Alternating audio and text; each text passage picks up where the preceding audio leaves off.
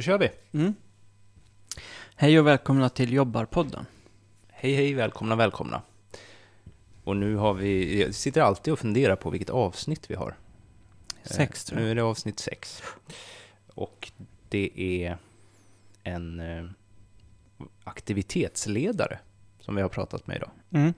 Jag tänker att aktivitetsledare, jag, jag tänker att det är lite som en fritidsledare. Mm. Men det är det ju inte. Nej, nej. Men eh, det är liksom en, en titel som man inte får upp kanske en direkt klar bild av vad, vad det är de gör egentligen på jobbet. Nej, jag hade ju problem där. För Mm. jag, skulle ju, jag skulle ju söka jobbet. Eh, eller jag skulle ju kolla vad det fanns för jobb. Eh, som aktivitetsledare. Och det fanns inga eller? Ja, det fanns, då hittade jag en som det stod eh, aktivitetsledare snedstreck hantverkspedagog. Ja. Och då googlade jag hantverkspedagog istället. Och då så fick jag upp en annons som sökte en prestigelös, trygg, beslutsmässig och har ett genuint intresse för människor där du alltid sätter kundens fokus i första hand. Okej. Eh, Det är inte så många ord som passar in på mig här. Prestigelös kan man, det tycker jag själv att jag är. Ja. Trygg är jag inte. Beslutsmässig, sådär. In, nej, egentligen inte. Jag kan inte ens besluta om jag är det eller inte. Eh, jag har ett genuint intresse för människor, eh, mest för att jag själv är människa. Eh, och det här med kunden har jag jättesvårt för. Där, ja. Så att här blev det inte, på den annonsen fann jag inte riktigt att jag kunde baka in orden i min egen eh, berättelse om mig själv. Nej. Nej, jag förstår vad du menar. Mm. Eh, jag tänker framförallt med eh, hantverkspedagog och kund i det eh, vi har intervjuat den här eh, aktivitetsledaren som. Mm. Framförallt kund känns som helt fel ord där. Ja, I det, verkligen. med, med det han gör alltså. Och jag tänkte också på att det här låt, det kunde lika gärna vara en arbetsförmedlare man söker. Mm. Då ska man också vara alla de här sakerna. Eh, och det har jag ju provat på och det vet vi ju alla hur det gick. Så att, men det, vi får se hur det, hur det är. Ja. Det behöver inte vara som annonsen eh, säger heller. Nej. Det pratade vi om förra veckan. Men jag tänker just att kund, eh, då är man ju i någon slags privatare sektor. Mm, det kan man tro. Ja, hoppas jag. Eh, vi har ju haft lite, jag vet inte om vi skulle säga att det är ett problem, men det har ju blivit så att vi har ju mest intervjuat folk i offentlig sektor. Ja. Till och med det vi trodde var privat visade sig vara drivet av offentliga medel. Offentliga jobbarpodden Ja, har vi ju pratat om och bytt till. men då blir det svårt om vi intervjuar någon som inte är offentliganställd. Ja, Vi har till exempel någon arkitekt i Pipen, som det heter på Mm. sån mediaproduktionsspråk. är det så det heter? Jag tror det. Ja. Jag känner igen ordet, men jag Ja. visste inte att det var... Ja, okej. Men, och den arkitekten verkar ju inte jobba eh, offentligt. Nej, hon utför nog eh, uppdrag åt staden, Ja, men via en privat byrå. ja. Det får vi se då, när, vi, när det blir hennes tur. Ja, men jag tänkte då hade det blivit problem om vi gick ut och bytte namn och allt sånt till offentliga jobbarpodden. Då får vi leta reda på någon annan. Ja, nej men vi håller kvar vid det eh, namnet. Ja. Men vi vet om att vi än så länge bara har i stort sett offentliga anställda. Mm. Och så även idag. Ja, Mm. väldigt offentlig. Alltså, Samhällets... sam, en tjänst för samhället ska man säga att En, han gör. Ja, verkligen. Insats. ja, insats. Ja. Mm, bra. Ja, vad har du tänkt på? Jag har tänkt på eh, Roland Paulsen. Mm, vi var ju på eh, vår första jobbresa. Till Lund åkte vi från Malmö Ja, eh, till konsthallen. Det är första gången jag var in på konsthallen också. Eh, samma här. 12 minuter åkte vi. Och sen gick vi kanske åtta. ja, och så satt vi där en och en halv timme. Mm. Eh, och vi var ju på den andra föreläsningen. Det var ju sån, eh, eh, sån åtgång på biljetterna så att de fick, Sånt tryck. ja, Mm. så de fick ha en, en extra föreläsning av honom. Eh, vilket jag tycker är kul eftersom att det är då väldigt många som är intresserade av hans idéer om att jobba mindre. Det är väl det han är känd för. Mm. ja, ans, eh, anser sig själv vara arbetskritiker. Ja, och det kanske han är. Det, Det var- tycker jag han kvalar nog in där. Påminner mycket om en sånt eh, seminarium i, i Ung Vänster, tänkte jag. Och- Ja, jag, vi var ju båda lite missnöjda med att det, det var lite grann som att höra någon prata ganska löst om eh, vänsterideologi. Mm. Inget ont om Ung Vänster. Nej, men jag trodde att han skulle ha lite mer. Och nu, nu sa han ju det att han, det här var en försök, alltså ett försöksprat. Mm. Och därför vill han inte ha det filmat eller så heller, eftersom att han menar att eh, det är inte i sin slutgiltiga form än. Just det, och du smygfilmade ändå, eller? Eh, precis via eh, Periscope. Mm. Eh, Så det kommer komma upp en sån? Nej, nej, vet jag inte hur Periscope funkar. Jag tror man sänder live via det, så att... det är redan för sent. Ja. Okej. Ja, nej, men han pratar ju mycket om det här med produktiviteten Mm. och att den har ökat superlänge och supermycket. Och arbetstiden har inte minskat i paritet till produktivitetsökningen. Nej, vad var det han sa? Att arbetstiden har inte minskat sen... Eh, eh, vad sa han? Åtta timmars dagen? Nej. Han sa det och då sa jag, viskade jag till dig, fast fem veckors semester har jag för mig att kom 1975. Ja, Och det var nog den sista arbetstidsförkortningen. jo. Ja. Ehm, M- Höll jag på att malla mig där? inför mig bara, så att Ja, det var ju... ja det var ju tur. Så jag är fortfarande prestigelös Ja. kanske i det. Ja, du sa det till och med efter, eh, efter föreläsningen. Ja, ja. Mm.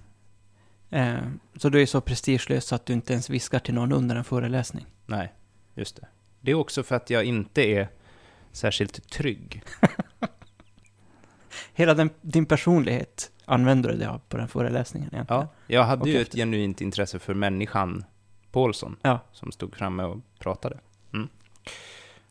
Men jag har ju även eh, gått till Orkanen bi- biblioteket och lånat den här Arbetssamhället. Mm. Du ser den- det låter hela som att titeln här. den handlar om bikupor. Arbetssamhället, hur arbetet överlevde teknologin, heter den. Den lånade jag igår och har läst, eh, inte från perm till perm, utan lite hur som helst i den. Ja, Eh, jag tyckte den var rätt bra. Också lite så här... Eh, kanske lite grund. Så kan ju ha att göra med att jag inte har läst hela boken, jag vet inte. ja. Jag har ju läst den där Vi bara lyder, Mm. men det var ett tag sedan. Jag läste den innan jag började jobba på Arbetsförmedlingen. Som en liten introduktion. Introduktion hur man får sparken efter liv. 100 tre dagar. månader. Ja, lite mer Ja. var det faktiskt. Mm. Nästan fyra. Ja. Ehm, ja men det, det han pratar om i den här boken är ju...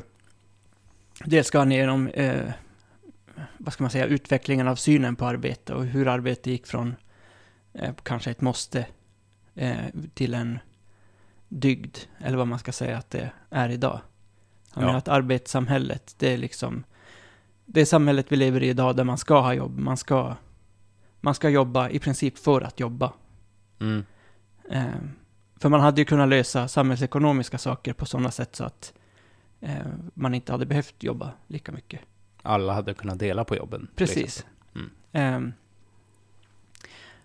och det jag fastnade för i, i, i hans eh, bok var det han kallar för tomt arbete. Mhm. Det att man kanske har en arbetstid som är åtta timmar. Men att man effektivt ja, jobbar fyra timmar av dem. Sen gör man fyra timmar annat på, på den tiden. Man sitter kanske och surfar. Eh, man gör ingenting som har med företaget att göra. Okej, det beror ju väldigt mycket på, tänker jag spontant. För Mm. vi vet ju hur mycket folk får springa i, i, i den offentliga sektorn. Ja, precis. Men det här handlar kanske mer om eh, den privata sektorn. Det handlar väldigt mycket om så kallade kontorsjobb. Mm. Eh, och han menar också att eh, ju mer utbildning det krävs för ett jobb, eh, ju mer liksom höljt i vad är det han kallar en utbildningsdimma. Eh, Ja, ja. Ju, ju större blir eh, risken eller chansen eller så att man kanske inte behöver jobba häcken av sig alla de åtta timmarna. Man kan säga att det tar Eller folk tror. Ja, men man kan säga att det har olika processer och man ska sitta och tänka på saker och ting. Eh, Då är det viktigt att på det här morgonmötet att man ser bekymrad ut. Och skakar lite på huvudet och börjar räkna eh, på fingrarna. Tänkte jag på, det är ett eh, Seinfeld-avsnitt. Där George har kommit på hur han slipper jobba överhuvudtaget på jobbet. Mm. Och det är bara att han sitter och vänder i något papper och ser oerhört eh, arg och, ja, men, och bekymrad ut. Så när Mhm. folk går förbi och tittar in i hans kontor så sitter han och suckar och stönar och vågar inte störa honom. Ja, just det. Eh, för de tror han har så mycket att göra. Och egentligen gör han ju ingenting. Nej. Eh, men lite så. Mm. Så han hade någonting där. Det var ju ändå 10-15 år sedan. Det Ja, det är nog längre, är det inte 20 längre år sedan? Mm. Jag har glömt bort. Ehm, Ja, det måste det vara. Mm. men han har ju, tycker jag, ganska, ganska roliga och hemska exempel ehm, på folk som till och med har behövt jobba så lite på jobben så att de har blivit bortglömda på jobben. Ja, ja. Eh, en amerikan som har skrivit en bok som heter The Living Dead. Eh, som handlar om hur han under två års tid blev helt bortglömd på sitt försäkringsbolag där han jobbade. För att han hade ingenting att göra. Men han kom på morgonen och gick på eftermiddagen. Ja, Och åt lunch med de andra. ja han gjorde väl det. Ja. Det finns även en, en annan sån här anekdotaktig eh, passage i Paulsens bok där han pratar om en finsk skatterevisor som satt död två dagar på kontoret. Oj. Ja. Och eh, han upptä- de upptäckte att han var död, inte för att de skulle gå till honom och fråga eller be honom göra någon arbetsuppgift, utan för att en annan kollega hade tänkt äta lunch med honom. Jaha, Och då såg att, men fan, det går ju Eh. inte. Pentti är ju död här. Ja, det blir ingen lunch. Oj då. Ja, det var värst. Ja. Det låter ju lite Kafka-roman. Ja, det gör ju det. Ehm, men, men som du sa tidigare, att det har ju... Så är det ju inte på alla jobb. Nej. Ehm, och det är ju i väldigt många jobb som man har inte alls någon tid över till något annat. Man har inte ens tid att göra det jobbet man ska göra, för att man har så mycket annat jobb att göra. Ja, precis. Det blir drick För mycket av yoghurt. det man ska göra. Drick yoghurt i korridoren-effekten. Precis. Ehm, Ja. Sjuksköterskor, till exempel. Ja. Många av dem i alla fall. Mm. Ehm, ganska mycket inom hemtjänst verkar det vara så. Precis, och då borde man ju då kunna dela på, på de jobben. Ja, och det är väl där det har införts, eh, eller påbörjats viss, vissa experiment med att ha sex timmars arbetsdag till exempel. Det brukar ju vara på vårdboenden och så. Mm, mm. Och det var väl något privat företag i Göteborg också som, som har något liknande. Ja, Eh, och där menar chefen på det företaget att jo, men det här var ju det här var ju bra. De var ju piggare och gladare och jobbar bättre. ja, precis, för där kan man ju inte producera mer eh, eh, Excel-ark. Nej, Utan där handlar det ju om att man orkar Ja. göra det man ska. Mm. ehm, ja, Men det var ju viktigt och han hade ju mycket rätt och så. Men det som eh, vi kanske, eller vi pratade om efteråt, att det kändes som att eh, om man har funderat och pratat om förkortad arbetstid eh, någon gång innan så kanske man inte lärde sig så jättemycket nytt. nej, det är kanske inte så att man, eh, man blir helt... Eh, man får inga aha-upplevelser kanske. Nej. Och det kan vi bjuda på om det är så att han är så populär så att det blir infört bara för att han tycker det. Ja, och framförallt tycker jag att det är väl bra om, om debatten börjar föras på någon annan nivå än eh, Ung Vänster. Så, inget fel på Ung Vänster, men Återigen. De får jättegärna sponsra den här podden. Tycker jättemycket om dem. Men eh, det jag också tyckte var lite irriterande med den här boken jag läste, eh, Arbetssamhället, eh, det var Paulssons ja, men förslag till lösningar på, på vad man ska göra. Mm. Såklart han har det här med medborgarlön, det har vi pratat om en del. Mm. Och han pratar inte så mycket mer om det än vad vi gjorde faktiskt. Nej, det var lika löst. Lika löst, Bara sådär, hmm, å ena sidan och andra sidan. nu, men nu går vi vidare. ungefär. Ja. Men eh, eh, han pratar om något som han kallar ekoaktivism. Och då menar han alltså ekonomisk aktivism. Ah, Okej, inte ekologisk. Nej. Nej.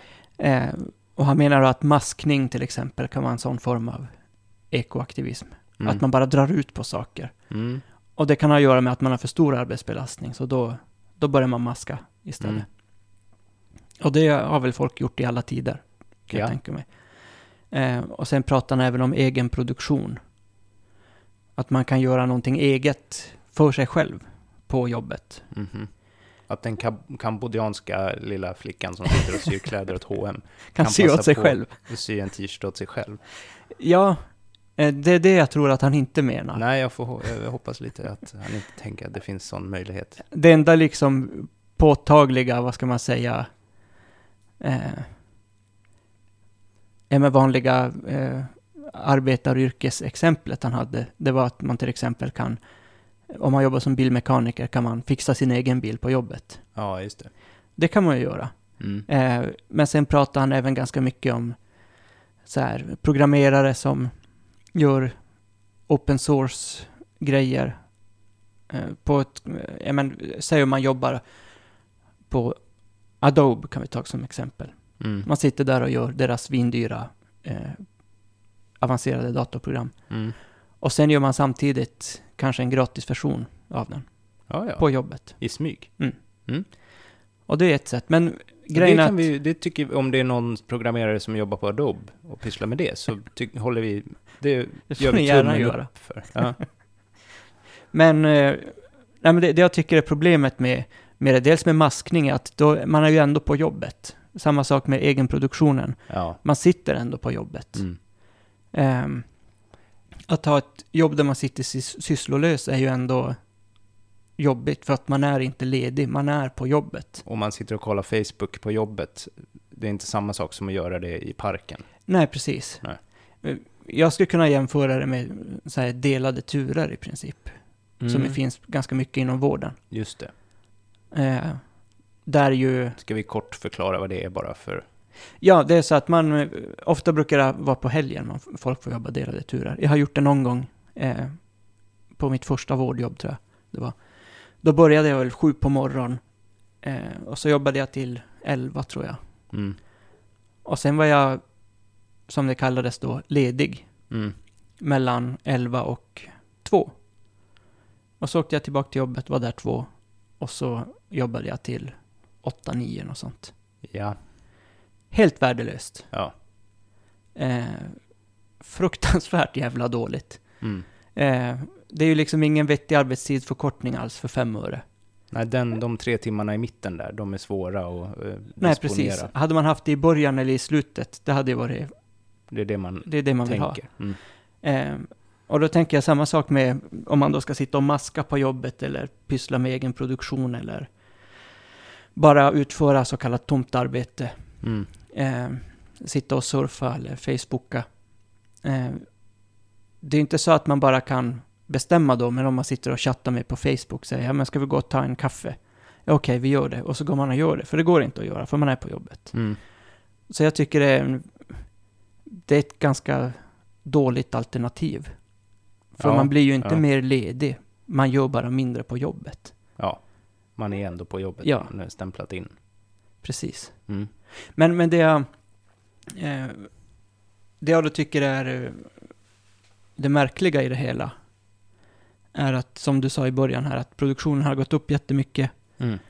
Eh, det går mycket snabbare att få fram samma, vad ska man säga, ekonomiska värde. Mm. Och man kan göra det på färre människor och så.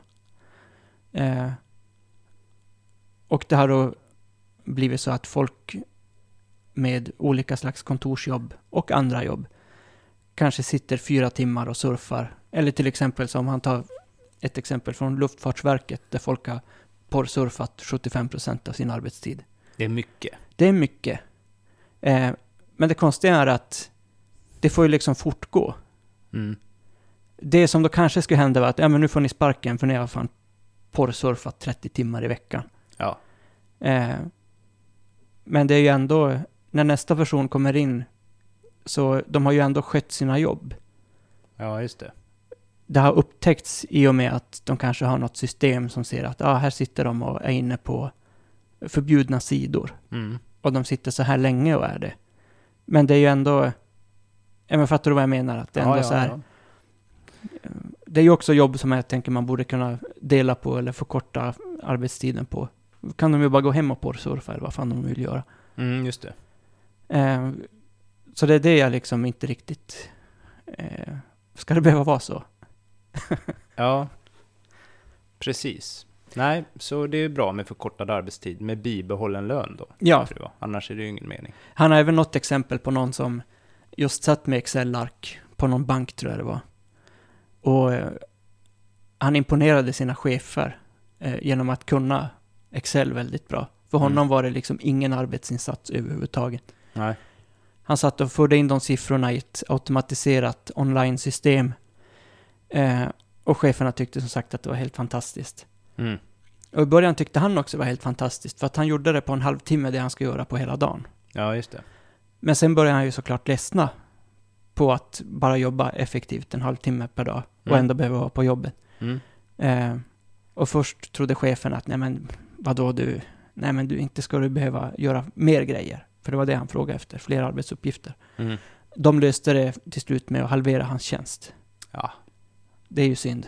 ja, då ångrar man sig. Mm. Framförallt då, hade de halverat tjänsten och han hade fått ta kvar lönen eftersom att han bara behöver göra, ja men inte ens halva tjänsten. Men det hade ju varit en sak. Ja, Eh, men, eh, ja, han måste ju ändå jobba 100%, eller jobba 50% liksom, och få 50% lön. ja, men han jobbade lika mycket som innan. Fast han fick gå hem tidigare, Ja. men med mindre lön. Mm. Mm. Och det blir liksom... Mm. Eh, eh, det kommer ju alltid någon gång då då stöter man ju på så här exempel från eh, på typ hur planekonomi inte fungerar. Och tar man upp olika sovjetiska fabriker som exempel. Mm. Eh, med eh, ja, men någon sängfabrik som började göra stommarna till sängarna i gjutjärn eftersom att produktionen mättes i vikt och Mm. sådär. Mm. Då blev de ju väldigt mycket snabbt klarare med produktionsmålen i vikt. Mm, just För det. att sängarna blev så här tio gånger tyngre. Ja. Eh, Och spikar var det likadant. De skulle göra ett, ett ton spikar, så gjorde de jättestora spikar. ja, det var klara. tydligen någon sån här eh, karikatyrteckning. Så det är bara var- en, en eh, skröna. Ja, men det finns verkliga exempel från typ sängfabriker och skofabriker där de, Mm. man har gjort typ barnskor. Mm. Eh, för att det går mycket snabbare att göra. Och så är mäts produktionen i antal par skor som är producerade. Men det Mm. behövdes inte så många barnskor. Man ska behöva andra vuxenstorlekar. Som. Man undrar ju om det... Ja, ja, men det kanske var så. Men det är... Det vet vi inte. De säger att det var så. Ja, nå- någon, någon säger att det var så. Magnus är skeptisk. Jag är skeptisk. Jag vet vem som skriver historien. Men ehm, det är just det jag tycker blir märkligt är ju då att från kanske stora privata organisationer så blir det nästan en sovjetisk förklaringsmodell eller så på eh, ja, men man, må, man måste jobba de här timmarna. Vi måste ha Mm. folk som sitter här åtta timmar, för det är så systemet ser ut. Mm. Sen när det visar sig att folk fyra och en halv timme bara sitter och eh, kollar Facebook. Mm. Lösningarna finns liksom inte där. Och det är det jag tycker blir så märkligt. Ja. ja, det är ju konstigt. Det skulle ju... Ja, precis. Mm. Ja, nej, vi, vi får fundera på det eh, vidare. Jag, Det sen är- kan jag även säga att jag, jag är inte något större fan av Sovjet, kan jag säga så här direkt. Ja, okej. Ja, det får du säga. Mm. Och så är jag bara tyst. Nej, det är inte jag heller. Eh, Men det, jag är inte heller sådär att jag tror att planekonomi eh, måste vara dåligt. Nej, Även om man kanske har slarvat. det verkar ju ha slarvats en del, men ja. Man Ja. kan väl göra den annorlunda, tänker jag. Mäta på annat sätt Mm. och så. Mm. Ja. Ja. Bra. Ja, nej men det är spännande. För att jag tänker att det är, eh, brukar vara så att det liksom är, ska vara omöjligt. Nu är det åtta timmar om dagen. Det sa ju Paulsson också. Mm. Att om, man pratade, om han pratade med sin morfar eller vad det var, så sa han, "Nej, när jag var liten, så, eller när jag började jobba, jag jobbade tio timmar om dagen, sex dagar i veckan. Mm. Och så har man liksom, och det har gått neråt. Men nu är det liksom åtta timmar om dagen, fem veckors semester. Det går inte att ändra på. Det är liksom gjutet i sten. Men så Mm. är det ju inte. Nej. Utan det är klart att det går att ändra på. Men vi får se vad vi kan göra. Vad vi kan Vad göra. vi kan göra.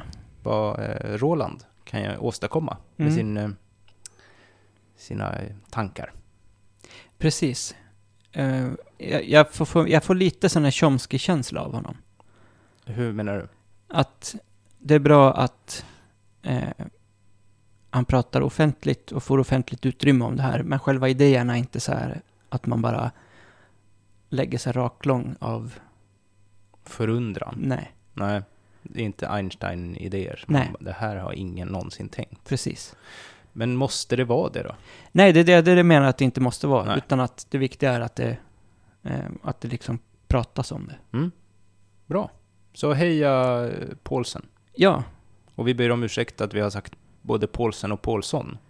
ja, jag kommer inte riktigt ihåg hur det var man sa. Nej, för det stavas ju Paulsen. Ja, det gör det. Men jag vet inte. Ja, vi låter det vara. Ja. Han får ta det. Bra.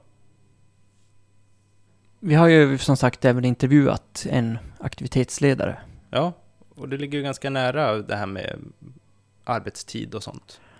Ja, för att han verkar ju ha hand om ganska många utbrända. Mm. Och vi visste ju inte riktigt vad han jobb... Alltså, vi visste inte riktigt exakt vad det innebar att vara aktivitetsledare. Nej, som sagt, när jag hör yrket så tänker jag ju någon som spelar biljard med Mm. typ nio år eller någonting. Årskurs nio år. Mm. Så vi var tvungna att fråga det först och främst. Ja. vad mitt arbete går ut på. Så jag arbetar med arbetsförmågebedömning. Och då är det deltagare som kommer till mig och till min kollega som är eh, utbildad arbetsterapeut. Och man kan säga att det är hon som är chefen, det är hon som, har en slutgiltig, eh, som gör den slutgiltiga bedömningen. Eh, men när deltagarna då kommer så får de vissa uppgifter. Man börjar alltid med att göra två fågelholkar. Och varför det är fågelholkar, det har jag ingen aning om. Men det har fått förklarat för mig att det är, det är någonting som går tillbaka ända till 40-talet inom arbetsterapi i Sverige. Så att, eh, Och vi vet ju hur bra det är. ja, precis. Nej, men det, det, så att, eh, alltså, vad Wendy, min kollega, gör, det är att hon tittar, hon utvecklar uppgifterna som eh, deltagarna gör.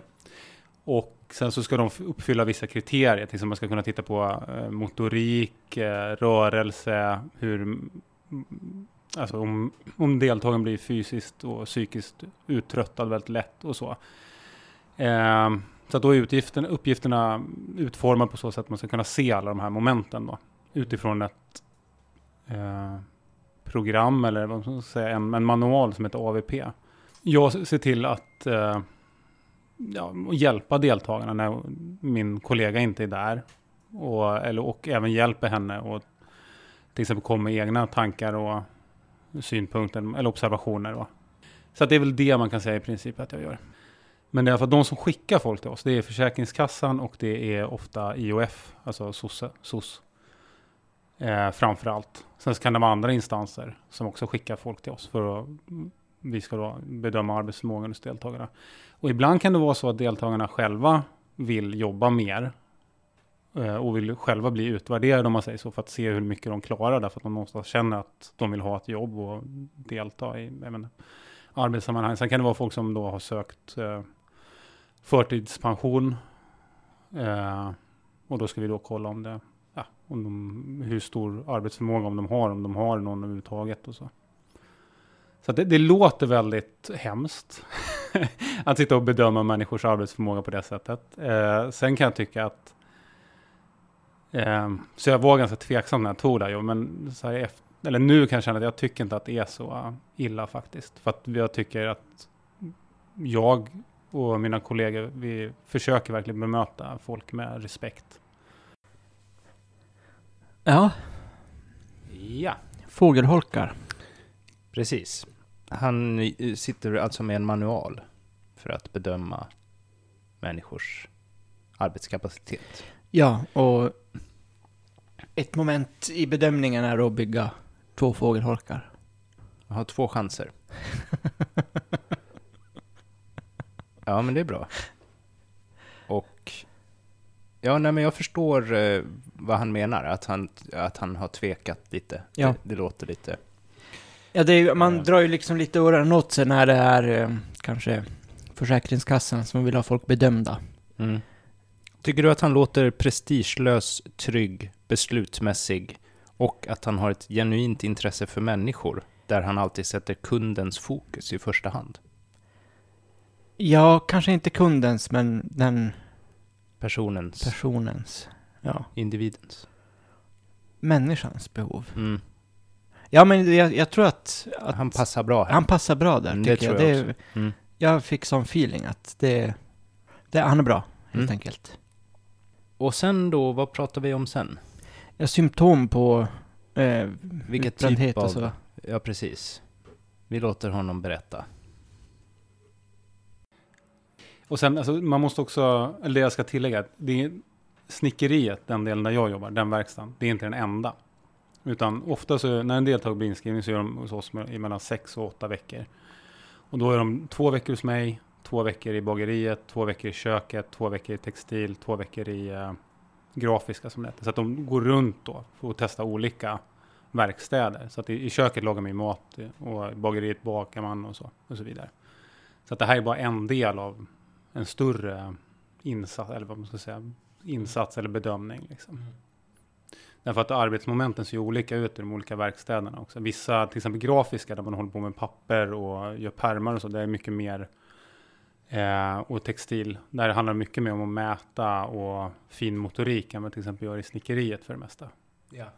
Ehm, men sen för att återkomma till det du sa om utbrändhet så, så jag, jag har inte jobbat där speciellt länge, men de som jag har träffat som har varit utbrända och kommit till oss, det är ofta människor som har varit utbrända i, eller som varit sjukskrivna för utbrändhet i över två år.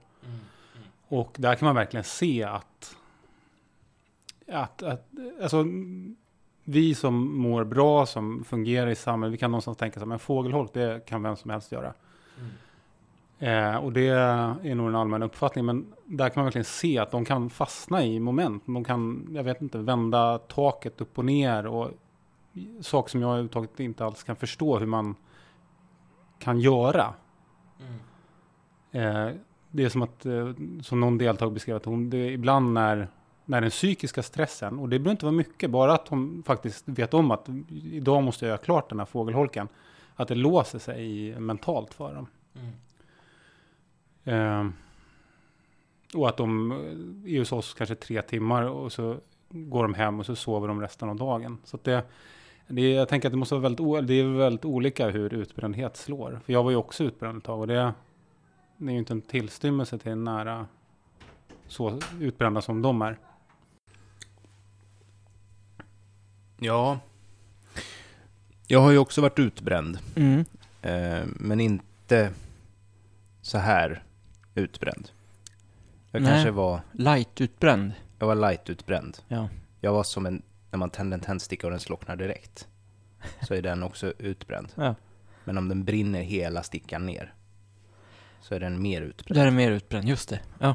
Och de här personerna har varit utbrända i två år. Och är, orkar vara där i tre timmar, sen går de hem och sover. Mm. Så jag får lite dåligt samvete. Här, Att- Att du har och, gått och kostat samhället pengar. och suttit och gnällt om att jag inte kunde läsa riktigt. För det var så det var då, när jag var utbränd. Du kunde inte läsa. Nej, jag kunde, inte, jag kunde läsa en mening, sen tappade jag bort mig. Jaha. Men så finns det ju folk som har det hela livet. Mm. Precis, men du det, blev bara lite dyslektisk. Ja, men nu har det gått över igen. Ja, okej. Mm. Mm. Så att, eh, ja, man kan eh, känna sig bortskämd. Man hör hur vissa människor har det. Även som utbränd kan man känna sig bortskämd. Ja, det finns Ja. grader i utbrändheten. Ja, det här verkar ju inte vara bortskämda personer han har att göra med. Nej.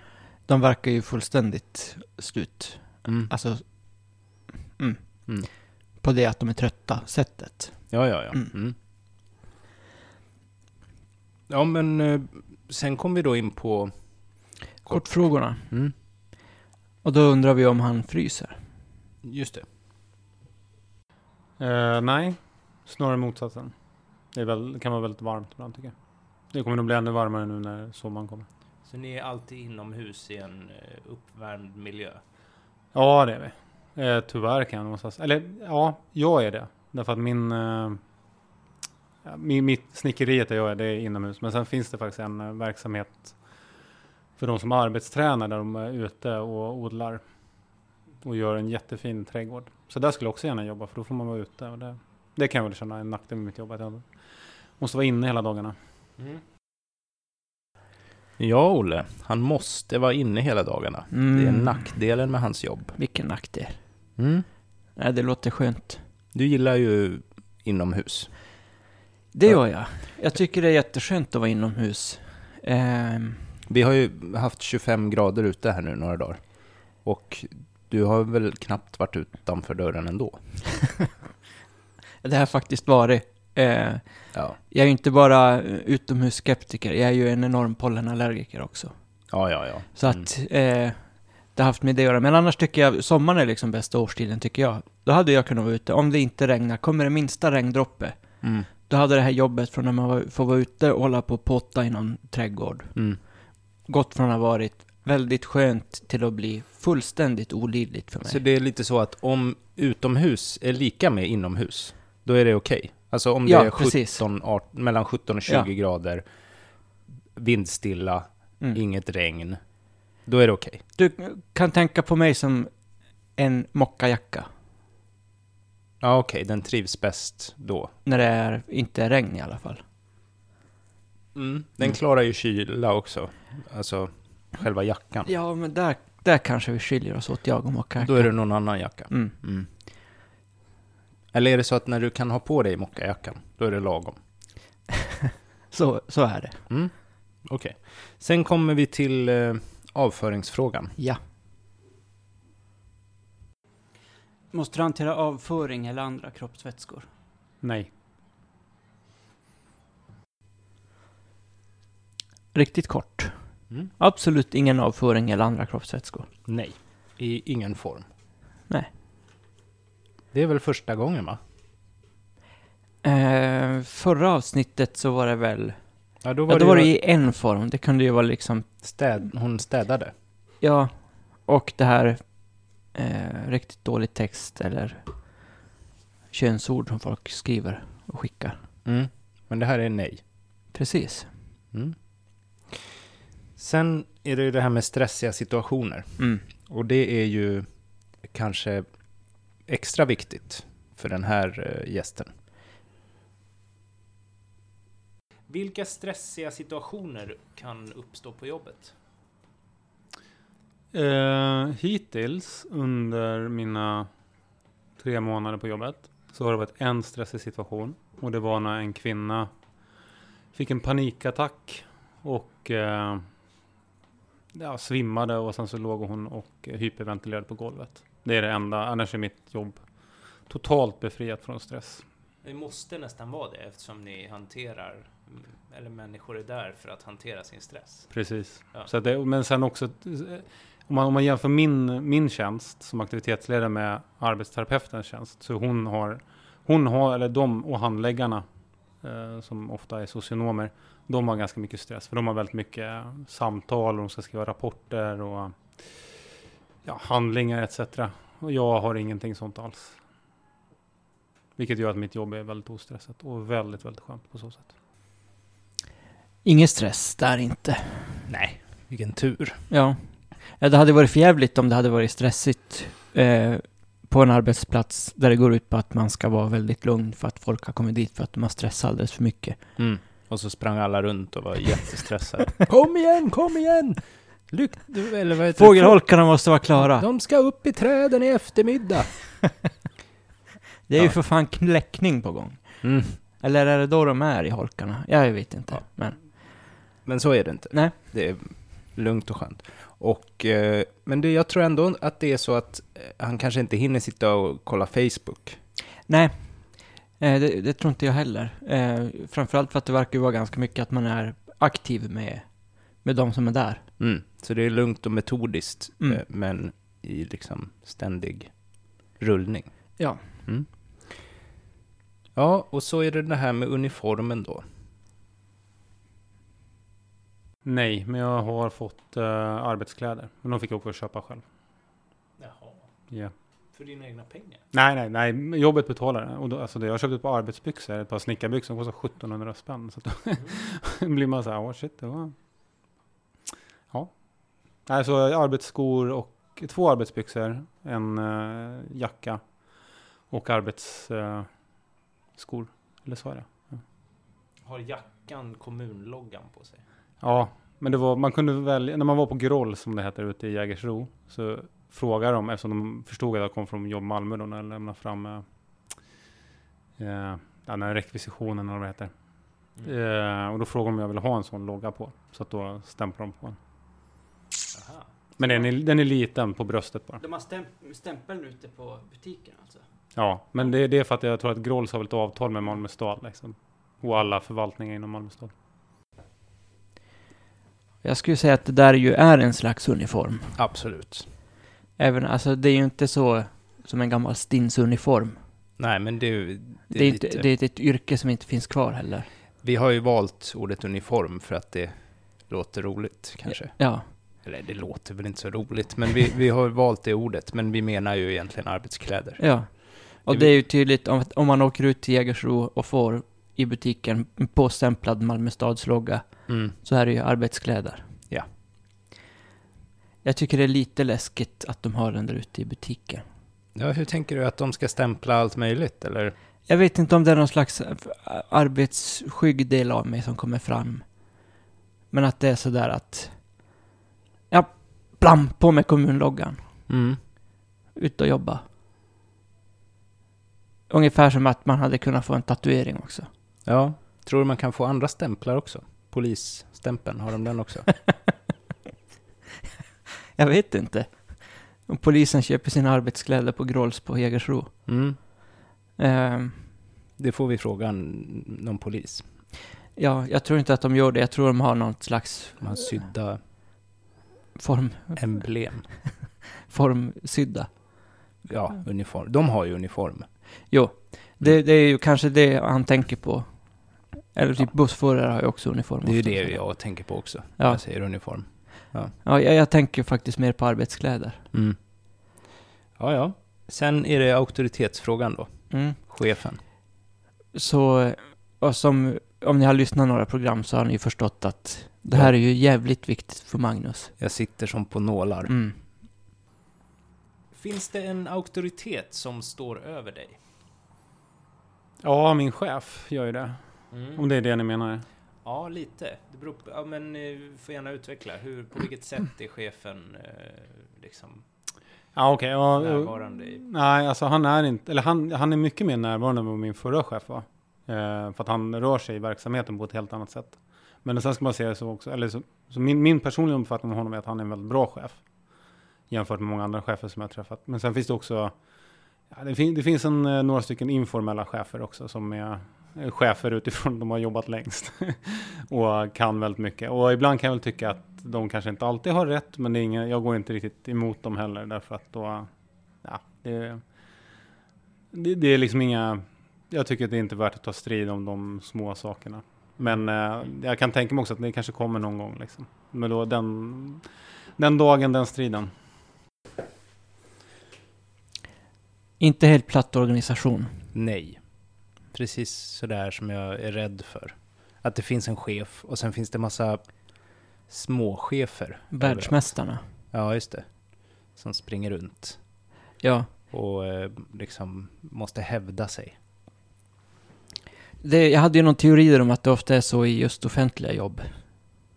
Mm. Nu vet jag inte om den eh, stämmer riktigt. Det kanske ser ut så på andra ställen. Men det är att jag har ju bara haft offentliga jobb. Mm. Eh, och det är ofta att det finns folk som är småchefer. Som eh, ibland kan vara väldigt svåra att ha att göra med. Ja. Det, jag skulle säga att de kanske inte är prestigelösa, trygga, beslutsmässiga. Ja, kanske. Eh, men att de kanske inte heller har ett genuint intresse för människor och alltid sätter kundens fokus i första hand. Nej, det kanske de inte gör. De, Nej. vilket fokus är det de sätter i hand? Alltså är det deras egen otrygghet kanske? Ja, alltså de måste hävdas, hävda sig ja. och, och visa att de är duktiga. Så att de kanske, de kanske är rädda för att bli av med jobbet. Ja. Eller eh, så vill de bli befordrade. Jag, jag tror ganska många eh, bara vill bestämma. Mm. Alltså, men att de vill göra det för att de kanske är otrygga och så. Men att det inte är... Det är inte befordran som...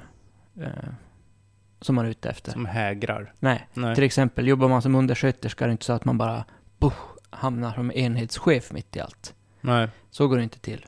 För det är två helt olika utbildningar och så. Men man, man kan ändå bestämma över någon. Precis. Och Mm. det är det som är, som är det viktiga. Mm.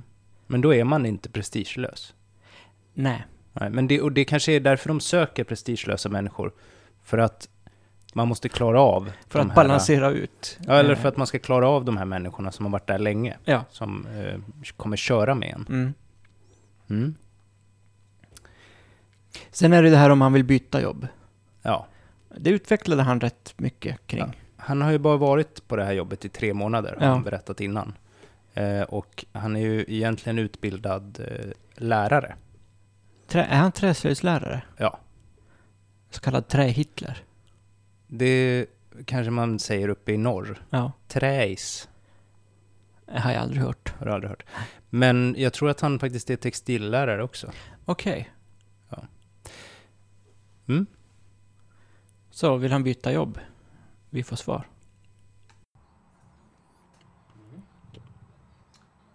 Ja, det var en bra fråga. Alltså jag gick här i förrgår tror jag och funderade över det där. Och alltså på ett sätt, nu jag trivs jättebra. Jag har ju bara jobbat tre månader som sagt. Jag har anställning till eh, slutet av året. Och sen så tror jag att det är ganska stor chans att jag får eh, tills vidare tjänst då. Eh, men eh, jag vet, alltså det, jag, jag, som sagt, det är, jätte, det är ingen stress. Och det enda som egentligen är direkt negativt med jobbet det är att lönen inte är så jättehög. Eller jag får 25 och 3, vilket är helt okej. men jämfört med om jag skulle haft en träslöjdslärarjobb så skulle jag antagligen kunna få upp lönen en 5 000 i alla fall. Men då skulle å andra sidan arbetsinsatsen vara mycket högre, stressen skulle vara mycket högre. Eh, så att det, jag vet inte, men samtidigt kan jag någonstans sakna dynamiken som är i skolan. Men jag vet också att det, det är lite den dynamiken som på något sätt äh, bränner ut mig. Äh, så att ja, jag är kluven. Alltså jag har tänkt så här, men jag ger det här till slutet av året och då kan jag börja fundera och e, om, om de överhuvudtaget nu erbjuder mig förlängt så tar jag det, det då. Fast som det är nu så är det liksom men du vet, jag, jag vaknar på morgonen, eller rättare sagt, jag har ingen söndagsångest längre, vilket är jätteskönt. Jag tycker inte att det är speciellt ansträngande att ta mig till jobbet. Jag, när jag kommer hem från jobbet så har jag energi så jag kan leka med mina barn, jag kan göra saker. Det har också gett en helt... Eh, alltså nu, att jag behöver, nu, nu finns det utrymme i mitt liv att ha ett, ett fjärde ben att stå på. Nu måste jag utveckla här bara för det. Men det var en vän till mig, han sa att man behöver eh, i livet för att man ska må bra så behöver man, man familj, vänner, jobb, men man behöver ytterligare ett ben att stå på. Och det är, liksom, det är det där fjärde benet då som jag tänker att nu, nu har jag energi och ork att faktiskt eh, engagera mig i någonting, så då ska jag göra det. Och det, det, är, jag väl, och det är jag väldigt tacksam över. Alltså det, det här låter helt bisarrt, men jag är ganska tacksam över mitt jobb. Det, jag känner mig, det är en ynnest att få ha ett så bra jobb som jag har. Mm.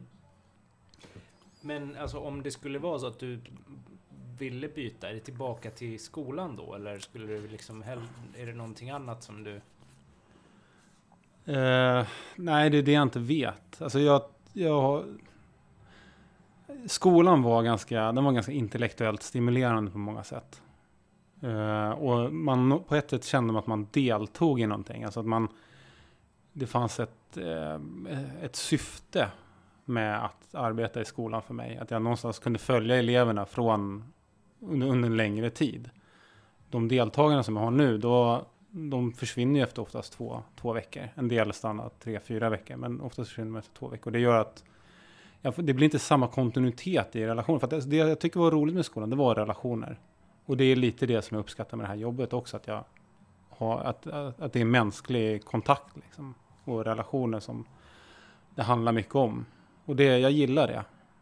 Eh, så att, nej, jag vet inte. Samtidigt kan jag också känna så här att jag skulle liksom aldrig kunna sitta åtta timmar framför en dator och, och hålla på. Liksom. Jag behöver någonstans ett praktiskt jobb också. Och det är det här jobbet. Det är då en till som trivs bra på jobbet. Det gör han. Han har lite bara känt på det än så länge. Så Mm. han vet inte hur bra han kommer trivas. Men eh, han pratar ju också om vad, vad han tycker kan vara jobbigt med eh, det han har erfarenhet av sen tidigare. Lärarjobb och sådär. Och han saknar både... Han saknar det som han tyckte var jobbigt Ja. också. Lite grann. Så kan det vara här i livet. Han saknar den där känslan av att nästan bli utbränd. Liksom leva på gränsen. Sen var det det här med välbefinnande. Mm. Som man... Våra lyssnare kanske kan gissa svaret. Men vi lyssnar. Eh, Har du ansvar för någon annans välbefinnande? Ja, det har jag. Eh, därför att det är ju lite som vi pratade om förut, att jag, det kan ju inte vara, jag kan inte vara, eller jag, jag kan till exempel inte stressa mina deltagare, för då skulle de må dåligt. Så att det handlar hela tiden om att bemöta de här, eller deltagarna med respekt. Och någonstans försöka sätta sig in i, i deras ja, menta, eller mentala och fysiska situation. Så att man inte ja, stressar dem eller oavsiktligt förolämpar dem eller så. Det är ett väldigt tydligt ansvar, tycker jag. Ja. Eller eh, kanske inte så tydligt i vad man faktiskt måste göra, för det tror jag kan vara väldigt komplext då, men eh, tydligt att han har ett ansvar för andras välbefinnande. Han ska ju ta hand om eh, människor som mår väldigt dåligt. Mm. Och se till så att de mår lite bättre. Precis. Mm. Eh, det har ju varit lite olika slags definitioner av det genom programmen här. Ja, det har det ju. Men eh, det är det här som kanske jag menar då är ett... Det här är ursvaret. Ja, det här och, och vårdjobb är ju, tycker jag då, väldigt tydliga exempel på jobb där man har väldigt stort ansvar för någon annans välbefinnande. Mm. Sen kom vi in på det där med Paulsen. Ja, precis. Vi tänkte ju höra vad vår gäst tänker om eh, det här med förkortad arbetsdag, om det skulle innebära att färre människor blir utbrända då. Just det, så att han helt enkelt har ett yrke som inte behövs. Det kommer inte behövas i framtiden. Precis som, han kanske säger som polisen, "Vil- jag skulle ge upp mitt jobb vilken dag som helst.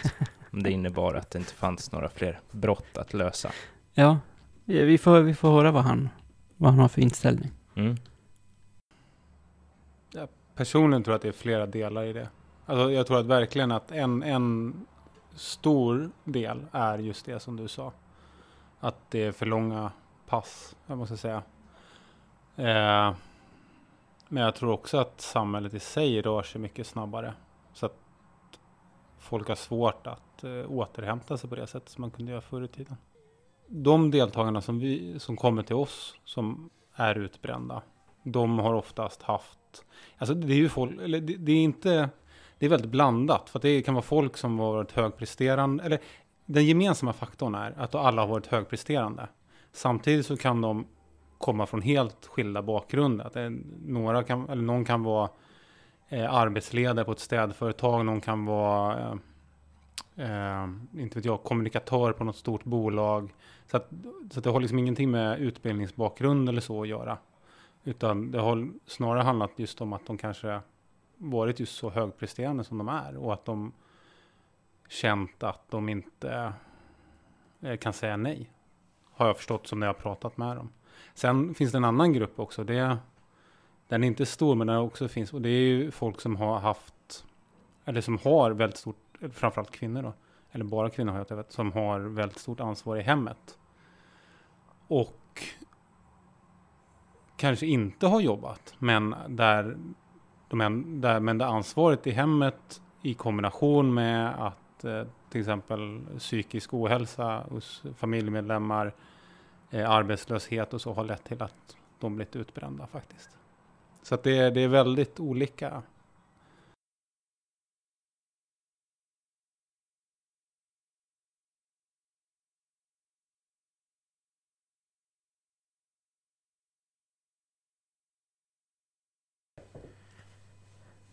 Ja, Ja, han hade kanske inte blivit helt utan jobb då om han eh, jobbade sex timmar istället för åtta. För det har inte bara med arbetstid att göra om man blir utbränd eller inte. Nej, precis. Du funderade lite på det här med hemarbete och det. Ja, alltså han nämner ju det, folk som kanske inte haft något jobb. Eh, Mm. Då ofta, ofta kvinnor som har väldigt stort ansvar i hemmet Mm. och blir utbrända på grund av det. Och kanske flera barn och massa grejer som ska fixas. Eh, om de då blir förtidspensionerade så måste de ju ändå vara... Stressen kommer inte minska. Nej, precis. Mm. De är ju ändå hemma Mm. eh, igen. Ehm, så det, där ska jag säga, där är ju, måste ju vara jättesvårt då. Ja, och det skulle ju hjälpa med förkortad arbetstid då. Så någon annan kan komma hem och hjälpa en där. Ja. Ja. Men eh, vad tycker du då? Du har, har du fått en bild nu? Jag har fått en ganska tydlig bild av vad han gör. Mm. Eh, det verkar vara ett bra jobb tycker jag. Okej. Ja. Ehm, måste jag säga. Ehm, Mestadels bra, tycker jag också. ja, vad, vad är dina... Vad tycker du är dåligt? Det, det finns ju en chef som det finns på många jobb. Ja, det finns en chef och jag blev lite avskräckt av den här annonsen som jag har eh, återupprepat. Ja, just det. Och sen eh, så tycker jag att det påminner lite om eh, att jobba eh, inom en myndighet. Men Mm. Å andra sidan så är det ju inte han som fattar besluten riktigt. Nej, det är det ju inte. Han, han säger att det var ju andra som handläggare och socionomer och sådär som, som pysslar med de bitarna. För annars så skulle jag nog kunna ligga sömnlös på grund av det. Ja. Men han säger ju även att han helt har slutat ha söndagsångest. Mm, och det är ju jättebra. Det, det är ju ett... det är ett bra... En bra värdemätare på om man trivs på jobbet eller inte. Kanske att det är en ny kortfråga. Ja, Har du söndagsångest? det är en jävligt bra idé. Ja. Det får vi tacka Martin för då. Ja. Ja, nej men eh, jag skulle kanske inte då eh, kunna jobba i, i verkstaden där. Nej, Eh, men kanske i köket. kanske i köket, ja. För att jag kan ju då inte hantera cirkelsågar. För jag, jag föreställer mig liksom saker de har där. Mm. Och att allt är väldigt farligt och att jag ska sluta då med typ bara kvar ett lillfinger på varje hand eller någonting. Och det skulle gå rätt fort. Ja, det är väl innan nio kaffet kanske något sånt. Oj. Ja. Eh, så det, det ju vara en total katastrof. Men, men det skulle kunna vara stressigt också, tänker jag, för deltagarna. Om du såg av dig ett finger i kvarten. Så, och det, vill, det var ju det vi inte vill. Nej, just det. Man Ja. fick inte stressa dem. Nej. Ja, då ska jag hålla mig borta från verkstaden. Mm. Och då om det är soligt och bra väder så kan jag vara ute och potta i trädgården. Om det har kommit en liten regndroppe. Då hoppar du in i köket. Ja. Så man ska behöva ha en till anställd då, som hela tiden ser efter mig. Ja, Eh, ja så precis. han funkar jätte, ungefär som en gremling sådär. Mm. Eh, man ska inte mata dem ett, efter midnatt. Man ska inte ut Olle i regnet och sådär. Mm. Eh, så det ska ju, det ska ju då skapa fler jobb. Det är också ett tips vi kan ge Ja, då till offentlig, om den offentliga verksamheten ska växa ännu mer så är det ett tips. anställ, Anställ mig och anställ en till som har hand om mig. Tack för idag då. Tack, tack.